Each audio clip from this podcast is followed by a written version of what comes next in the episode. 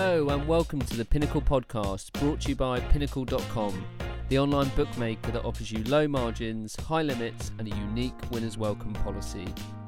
The world of sport has all but ground to a halt in recent weeks, and in the lull of activity, one thing has surged in popularity esports.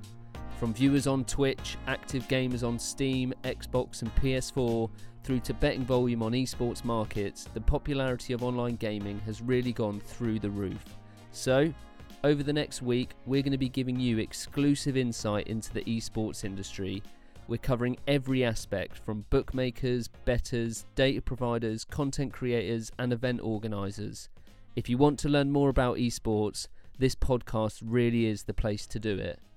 What better place to start this Pinnacle Podcast esports special than with a bookmaker? Today I'm joined by Marco Blume, Trading Director at Pinnacle.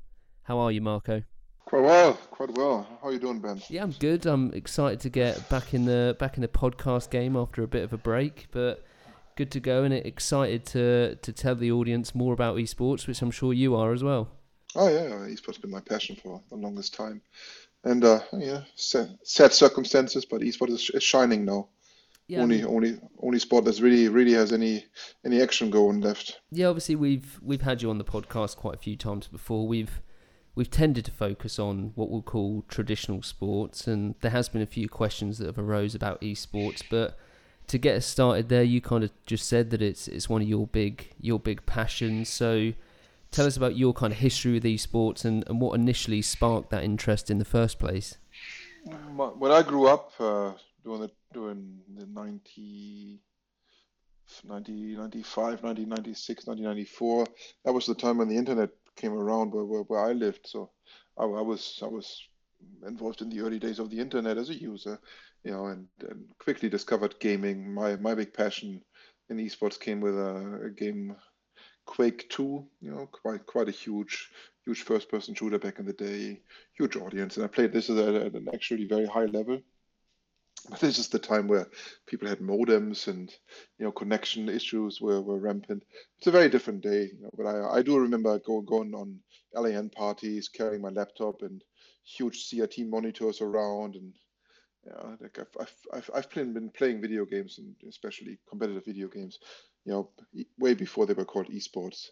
You know, I guess nowadays if I if I would grow up in, in today's time, probably would, would try to become an esports professional. I just love playing video games. You know, when when, when they're this competitive and you know there's so much strategy to them. There's there's so much more than just fast reaction. I'm a, I'm a big esports fan myself. Yeah, I've obviously spoken to you a couple of times in the in and around the office or, or on the podcast as well. I know you've we've spoken about kind of Magic the Gathering being a passion of yours. I know you, you played poker to a high level before. I think nowadays you're more inclined to, to play board games, but but where does where does esports kind of sit in terms of your passions? Is it is it number one for you? No, it's not number one anymore. I'm, I'm getting too old for it. You know, like as, as a player, you know, I, I don't want to. I don't want to be. You know, you have to invest quite a lot of time. You know, but I, I'm just. I, I'm pretty sure if, if I would grow up now, I, I would probably just play esports nonstop. You know, but stay, you know, remember everybody stay in school and all that stuff. You know, don't don't don't throw your life away then uh, and, and trying to chase the dream. I, I, just know I would have tried. And with the you said Quake two there, what when you when you're at a high level, are we talking competitive for, for big money or big money in those days, shall we say, or was it more just kind in, of? Uh, yeah, well, I, I played it at a European league but there was almost no money to be made, and you know, there were a few notable people who actually made money with Quake 2, but you know, I guess mostly you, you almost had to be in the states, you know, and certainly you had to play LAN parties. Nothing was online. It, it's just a different time. I mean, there were teams back then, and, and some of these teams actually who, who were created back then uh, are still active today. But you, know, you can't compare what, what, was happening back then to what was happening back then. You know, nowadays. We'll get on to we'll get on to the um, the the current scene and just how big it's got and people filling out stadiums and stuff like that. So back then, were the were the people going just the people that were playing the games, or did you actually have like an audience and stuff like that as well? No, the games that I played in, there was no audience. It, it was it was yeah, it was small area, small small venues as well. Nothing was set up greatly. Just a very different time in in, in the world. The internet itself was, was not that old. I mean, I, I remember having like LAN parties, you know, where you had to connect to the local network, you know, and, and weren't connected to the internet. I mean, that's, that's inconceivable to, to, to this day. And what kind of, obviously, you can kind of speak from a, a Quake 2 background, but what kind of skill sets were required or, or are required as a, a high level esports player? Is it just reaction speed and things like that? Can you, is it dependent on each game, I guess? Yeah, so so so that's that's the first thing that people think, right? You think about a shooter, you know, you think about action speed, you know, like like uh, how how how twitchy can you be? But in reality, you know, the strategic element, you know, like oh, knowing how the map plays out, controlling your opponent, that's that has nothing to do with with, with these kind of you know twitchy you know physical attributes. At the high level you know everybody everybody's a great shooter and everybody has great reflexes but the people who, who are smarter and, and can outplay the opponent those are the people who you will see win more more games. And I think one of the things we're probably going to do a lot on this podcast and what people tend to do is use the term esports to to talk about what is quite a very complex um, like title laden industry in terms of the number of games and stuff like that that are available. So before we get too far into a, an esports special podcast, can we maybe talk a little bit about the the types of esports games that, that people play and that people can bet on? Yeah, I mean, you, you have your classic first-person shooters, you know, Counter Strike being being uh, the, the biggest in, in that genre, but you have others like Rainbow Six. You have uh, Call of Duty. You know, there's a few of these classic first-person shooters. Then you have your MOBAs. You know, League of Legends, uh, Dota being the big ones. You you have a, a lot of uh, esports circled around uh, sports. FIFA probably the biggest one. You know, and then you have a, a bunch of others. You know, like like minor esports. You know, Rocket League. You know, being something something unique. You know, there's, there's but esports, as you said, is, is quite broad in, in what, what it gives. There's there's the uh, the battle royale games, Fortnite, PUBG. You know, that's another that's another genre. Yeah, I mean, when oh. I I was growing up, the the kind of fighting games, Tekken, Mortal Kombat, ah, are, they, true. are they still there? Yeah, so so they they're very interesting. Yes, they do exist. There's a very specific scene for them, but but mostly outside of Europe. But yeah, there's, there's still an entire genre about fighting games.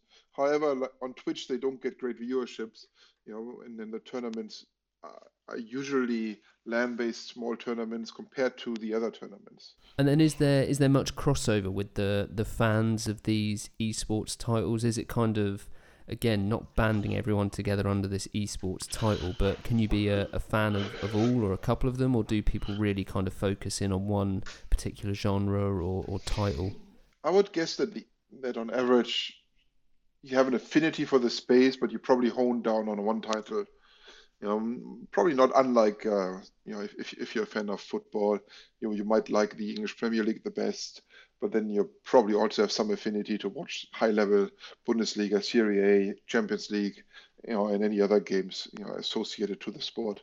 But you probably know, you know much more about your, your, your favorite league than about any any any, any other league. And is that where you are? Is is Quake? Are we talking? Is that a real time RTS game, or is that does that? no, that's a that's a shooter. So the Quake Quake is a traditional shooter. So so I come from the shooter scene, uh, but I, the esports are you know like I, I played a lot of League of Legends. You know, so I'm, I'm quite knowledgeable about League of Legends, and that's the one that I still like to watch very closely. You know, during this time of, of COVID 19, I actually have watched quite a lot of uh, Counter Strike because there, there's a lot of good high level tournaments going on, which I enjoy. So I, I, you know, the only esports I really don't watch that much is Dota, you know, but mainly because I don't understand Dota at, at, at, at a very high level, and uh, so it's hard to really get a good grasp about the action.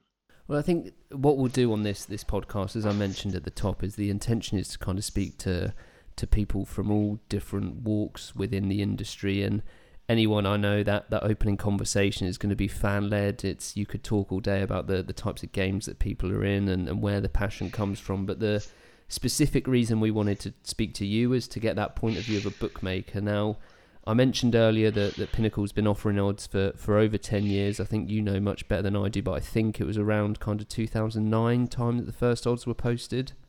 Yeah, yeah, we started very early you know, many of the traders, including myself, came come from an esports background, and, and so you know we threw odds up very very early before esports became popular at all.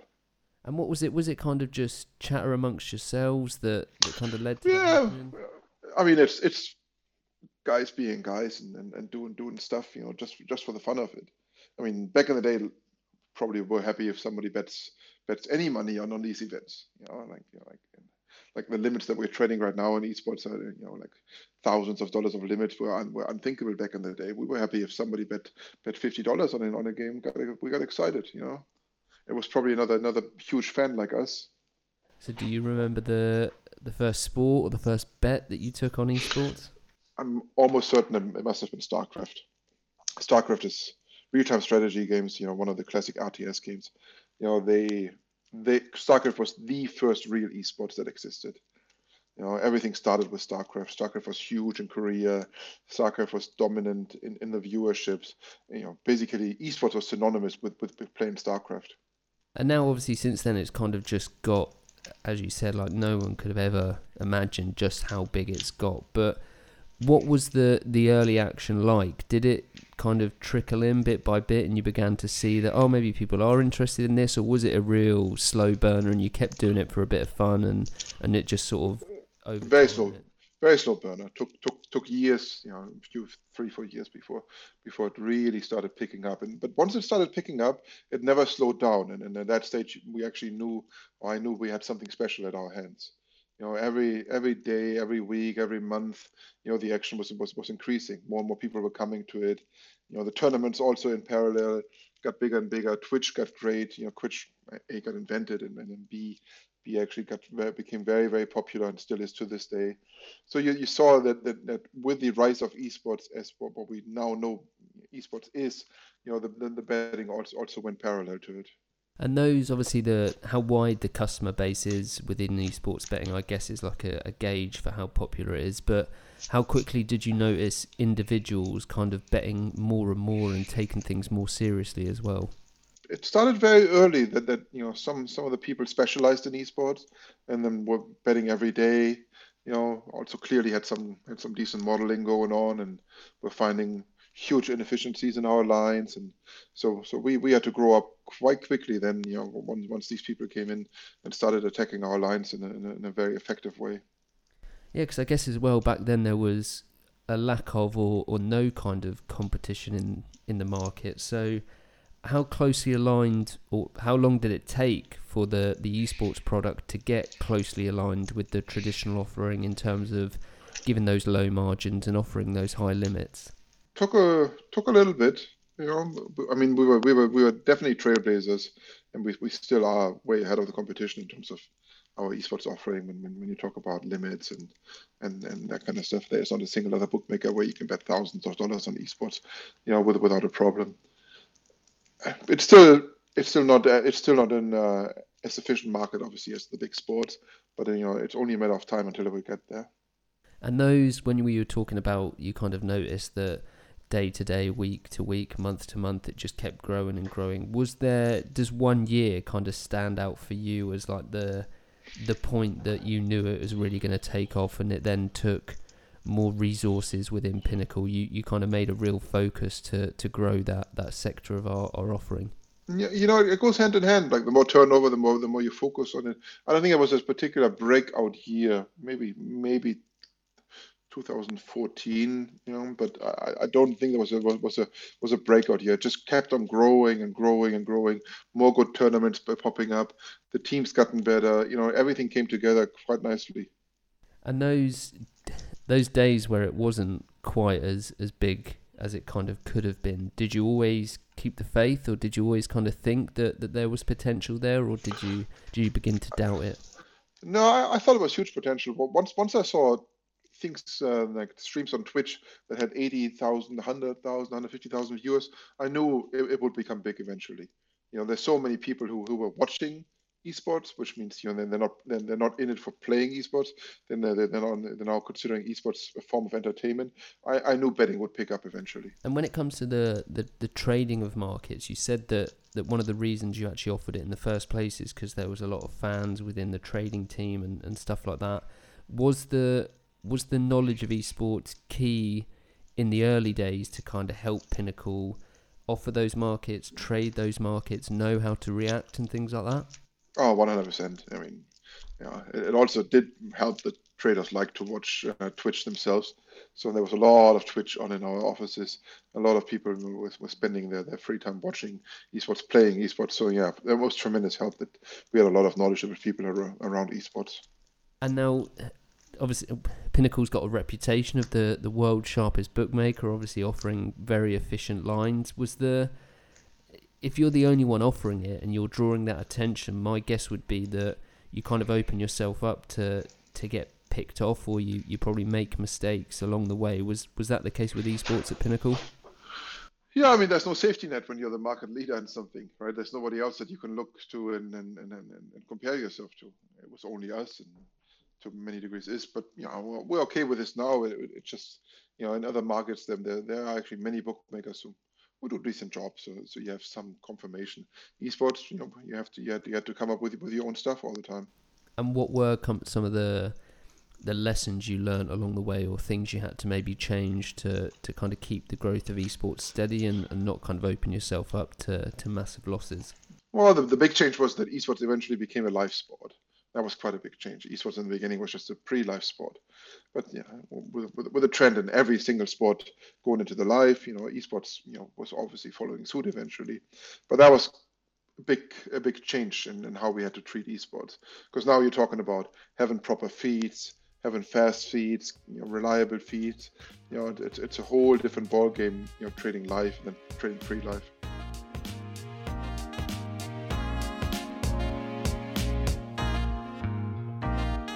Let's talk about the, the growth of esports betting a little bit more and, and kind of hone in on the the particular titles because I know at Pinnacle there's there's a select few right at the very top and then a few more lower down the the pecking order. Were, were the ones that are popular now? Did they kind of always jump out as the ones that showed the most potential? Because I know you mentioned StarCraft was an early front runner. Has the game been left behind? Is it what is it about yeah. betting? So so StarCraft is basically dead as an esports in my mind. The other three, you know, existed for a long time and, and, and were great now.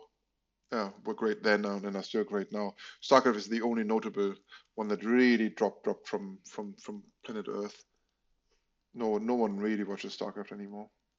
And what was it about the? Because it's it's CS:GO, isn't it? It's Dota 2 and it's it's League of Legends that are kind of yeah, right at yeah. the top. What is it about those games that that make them so popular to bet on?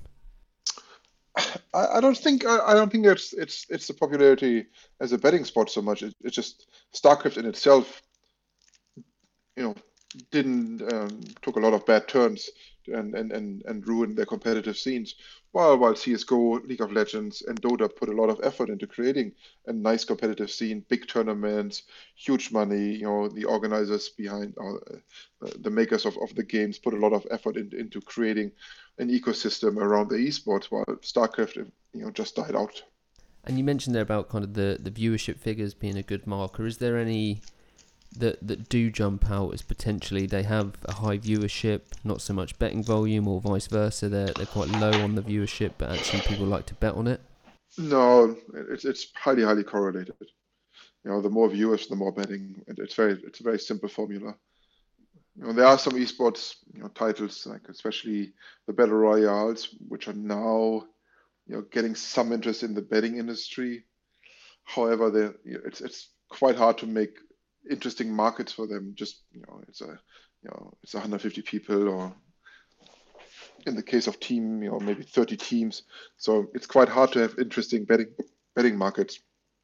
Usually, head-to-head betting markets are much nicer for people to to have an opinion on. And is there because I mean, to me, esports, or, or, to a lot of people, you say esports, and they'll think about obviously PC, we know, and, and people think Xbox and PS4. Am I right in thinking that PC is kind of more the the higher end of a, an esports player. If your e- true esports would be PC, or, or, do you think consoles do have some kind of role to play in within the ecosystem? Well, if you think about that, most of the huge esports titles are only on PC. It's pretty clear that that esports is still a PC-driven environment. However, you know, nowadays every every new game is is, is, is built with, with, with console players in mind and we, we are already seeing the next generation, which is mobile games. You know, there's, there's tons of tons of promising mobile game esports, and uh, and that, that will for sure be the future. It, it's it's unclear who's going to become the winner, but you know, in, in a, eventually people people are going to be professional athletes using their cell phone. Now on the I mean the the bookmaker is obviously the one that, that offers odds, puts up the lines and things like that, but thinking through the, the eyes of a bettor for a second, why is it do you think people like betting on esports? Is it is it the same as things like soccer, basketball, tennis? Is it more about the entertainment side with esports than per se perhaps other sports? I, I think yeah. I mean, it's very much the same. And then also additionally, esports is great to be betting on. There's so much action. You have you have 365, 24/7 esports. You your teams are playing, you know, almost all year long. You know, it's just fantastic sport to be betting on. You you always find interesting things. You know, there's so many interesting betting options at this stage. You know, I, I, think it's, it's it's one of the best betting betting sports that there is. Period. And is it with esports bettors and kind of traditional sportsy uh, bettors? People certainly on the traditional side, people think that you need to be like an expert in the sport to, to make money from betting on it. We've we've spoken before, and a lot of people on the podcast have said that isn't that isn't true. You've talked about traders for, for soccer not needing to know too much about soccer, but with esports, would you say it's kind of more true that you need to know about esports in order to, to be good at betting on it? Yeah, my gut feeling would tell me, yeah, yes, you need to, since esports have a lot of specificity in them, which which are not commonly found in other sports. Esports have a lot of intricate rule set, and so you really need to understand esports to, to evaluate changes in the rule set and changes in in the environment and, and, and be able to price them effectively. And with the again, kind of thinking about esports customers, bettors versus your your usual sports betting customers, do you kind of could you profile or, or is there any kind of discernible differences or traits that, that really stand out between the two? Um, esports customers bet bet quite intensively on their title and also stick stick to a tournament. One once they start betting a tournament, they they often like to bet the entire tournament length, which is quite long. The esports tournament can take ten hours a day or twelve hours a day, you know, depending on, on which tournament so so esports fans are very dedicated and they're very loyal to, to, to their teams or sport. And do you think because there's because I know like CS:GO, there's there's countless maps and rounds that you play, and the the games are, are kind of full on, pretty constant, and as you said, the tournaments are full of endless games as well. Does it does that make it easier for a, a bettor and harder for a bookmaker, is it is it the other way round? And because there's so much information out there, the lines can be sharpened easier. I don't know. It, I mean, it's quite a, quite quite fun, right? You can bet on the match, map one, map two, map three. Then you can bet on the individual rounds. There's just so much, so much, so much possibility to, to express your opinion. I quite like it. You know, I think it's one of the best betting formats you, you can possibly have.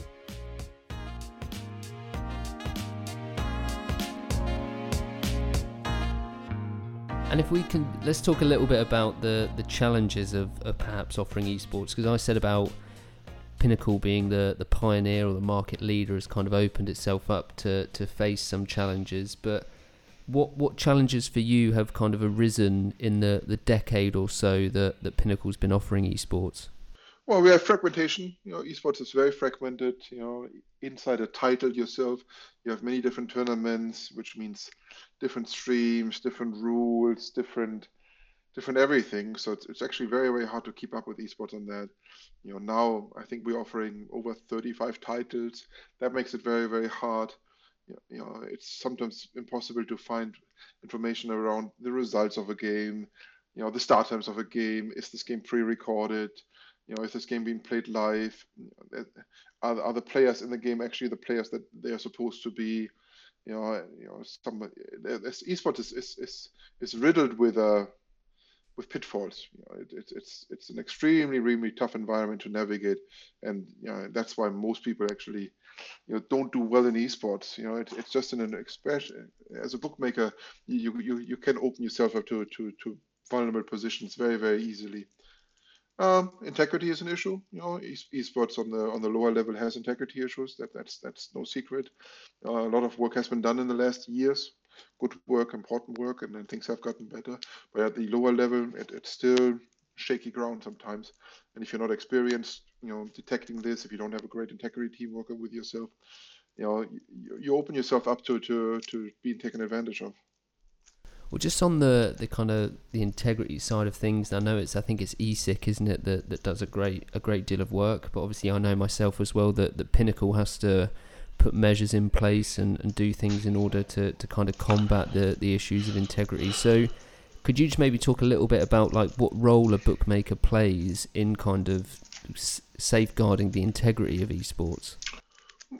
Without bookmakers, there's the the these shady individuals who get involved in, in manipulating games would, would, wouldn't have an easy way from profit from, from their bad deeds.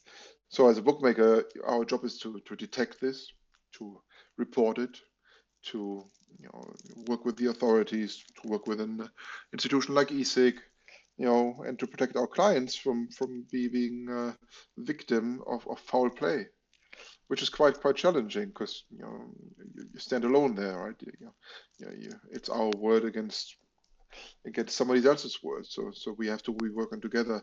You know, ESIC has been a great organization. I mean, uh, I've been around since the foundation of ESIC. You know, before it was actually founded. So and, and they have done a great great deal educating the tournament organizers, ed- educating the makers of the games that you know we need to all work together to combat match fixing. And then are you as a, as a bookmaker, are you kind of duty bound to, to do that, or is it just something that you're you want to put the, the esports industry first and do whatever Pinnacle can to, to help that, and therefore it's kind of done not as a I don't want to say goodwill, but just for the, the benefit of the esports industry. I mean, uh, that's that's a bit that's a very complex question to answer, but but what I what you can say is like as a bookmaker, your number one interest is that a sport is being played fairly because you know that's when, when when people get the most enjoyment out of the sport. No one likes to see a game that has a that gives them a shady uh, a shady uh, aftertaste in their mouth. You know, so it's very important as a bookmaker to to be doing this kind of job. You know, most bookmakers actually do a great do great work nowadays, and then have understood that integrity is just part part of doing business. You know, you, you got to protect the games. You got to you got to work with the authorities, and and, and you got to work against match fixing. And one of the the other challenges that you mentioned there was kind of this idea of the kind of formalized structure within the industry about certain players. Are they playing in the game? Is the roster that actually plays the one that's kind of announced and things like that? Does that mean from a from a betting perspective are those that the are kind of within the industry and potentially have access to that information then can find an edge in into to take advantage of and, and bet with a bookmaker to what they know and what the bookmaker doesn't know, for want of a better way. Yeah, I mean it's a slim line to walk. I mean, I mean, if, if, if for example a player would play instead of another player, you know, but but would not change the name and it wouldn't be announced, that to me is no no different than match fixing in some ways. You know, like this this is information that should be public, and if it's hidden, it's hidden in you know, often with malintention or at, at the least with carelessness. And on the one of the other ones that you kind of mentioned a bit a bit earlier was the the live uh, esports betting and how that kind of made always like a marker for when things got really serious as a as a bookmaker. I mean, for me, I I, I watch some of these esports and it's just it looks so crazy that there's so much going on when it comes to live esports trading and betting. Like, how on earth do you do you keep track of what's going on? Keep keep updating the markets and things like that. Uh, I don't know. It's, it's not it's no different. If I mean, if you have never watched a rugby game in your life, it probably would also look crazy to you. Like you know, so many people chasing an egg around around this around the field. It's just you know when, when you're used to it, it, it does make sense to you. You know how, how games is being played, what the phases are in. You know how offense how offense works, how defense works. You know you, you, you get to get a good understanding and a good grip of what's happening in front of your eyes. So if you were kind of, I know you don't trade markets anymore, but if you were on a day, you go into the office and you're told, right, you're you're going to trade today. Is is esports the the sport that you'd pick to trade purely because you you enjoy oh, yeah. watching yeah. it? Yeah, I would I would trade esports.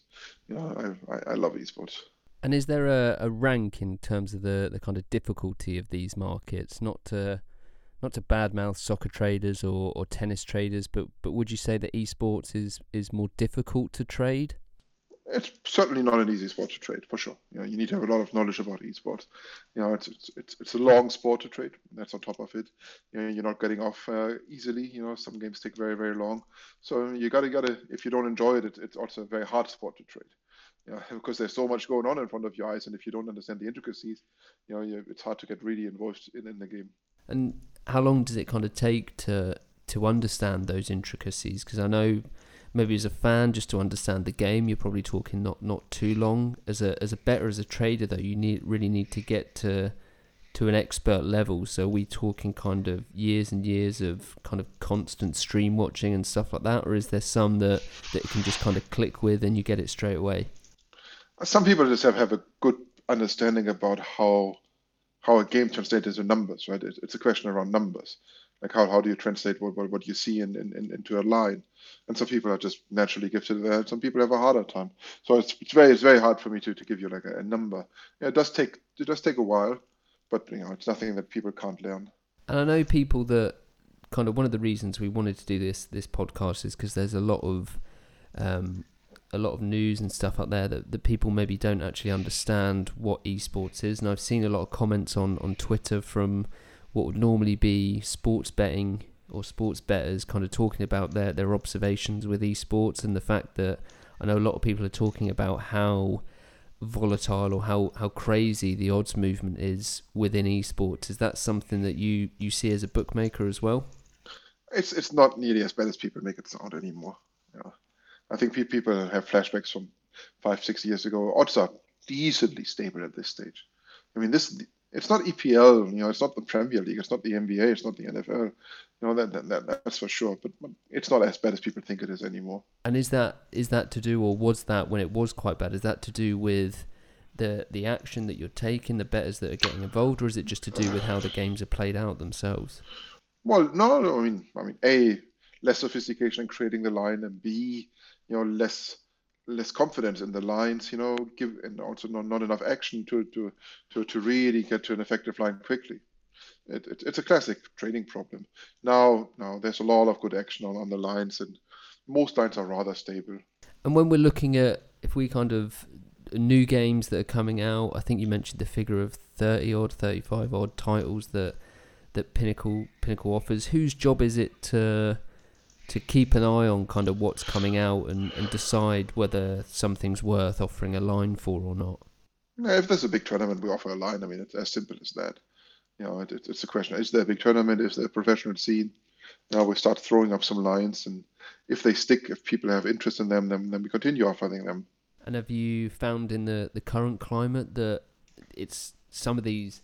I mean, I I noticed the other day something about like the Grand National is doing like a a virtual version. I know we're not gonna gonna call that esports, but I know there's um, there's like a boxing world boxing super series that's done virtually and things like that. So some of these, it seems like they don't have time to to build those big events. Is there still an interest in putting those up for people, or or is it just? Yeah, a, a... I mean, given these times, we we we started trading FIFA, you know, quite quite quite a lot. You know, the interest is low, but you know, if it picks up, I mean, I'm, I'm not discriminating against anything.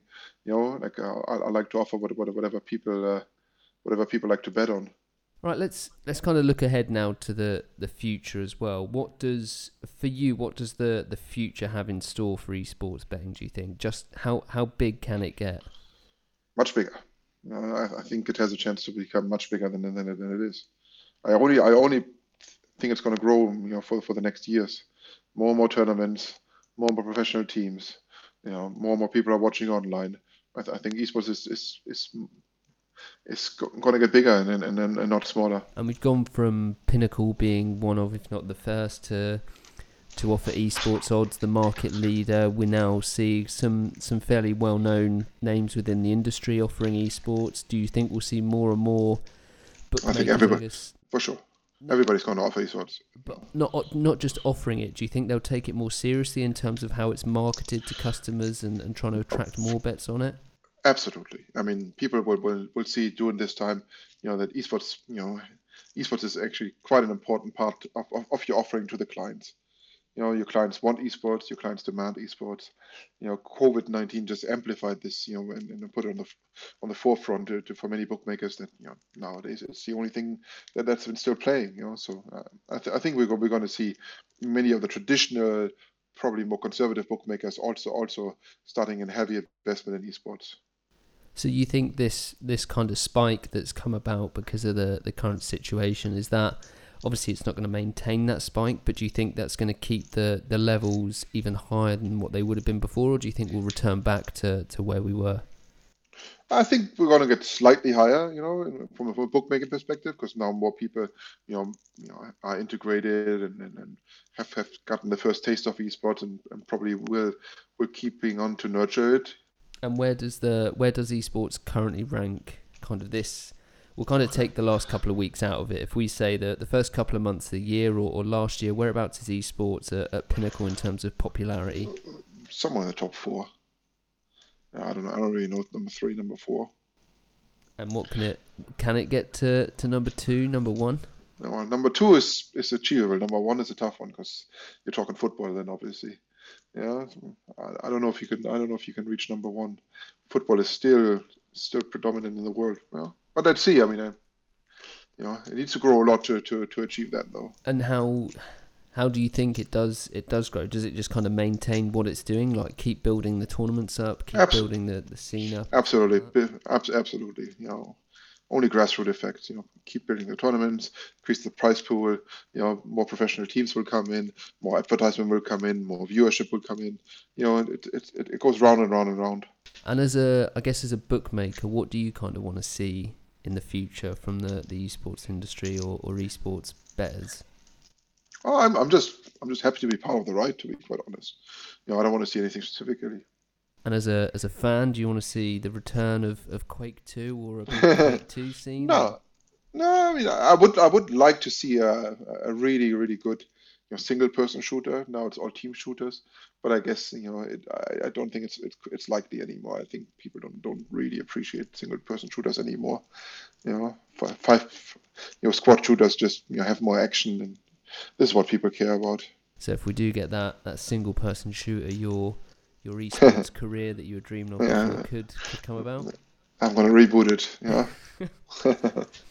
right. I think we've done a. I don't know if there's anything from you. I mean, we've we've kind of touched upon obviously the the past at Pinnacle, how things grew, and the the current landscape and everything like that, and potentially what we might see in the future. I don't know if Marco, there's anything that, that you want to add or you kind of want to talk about that our listeners might find useful. Hmm. No, it's all right. You know, happy happy esports watching everybody. You know. There you go, and, and, thanks Marco for coming on. We do really appreciate it, and hopefully our, our listeners have learned a lot about esports today. All right, sounds great. All right, talk to you later, everybody. Bye bye. Cheers, and thanks to everyone for listening. We have got another episode coming up for you soon where we'll speak to one of the biggest players in the esports data world. In the meantime, you can head to Pinnacle's esports hub to learn more about esports, and obviously, you can follow at Pinnacle Esports on Twitter as well. Thanks for listening, and bye for now.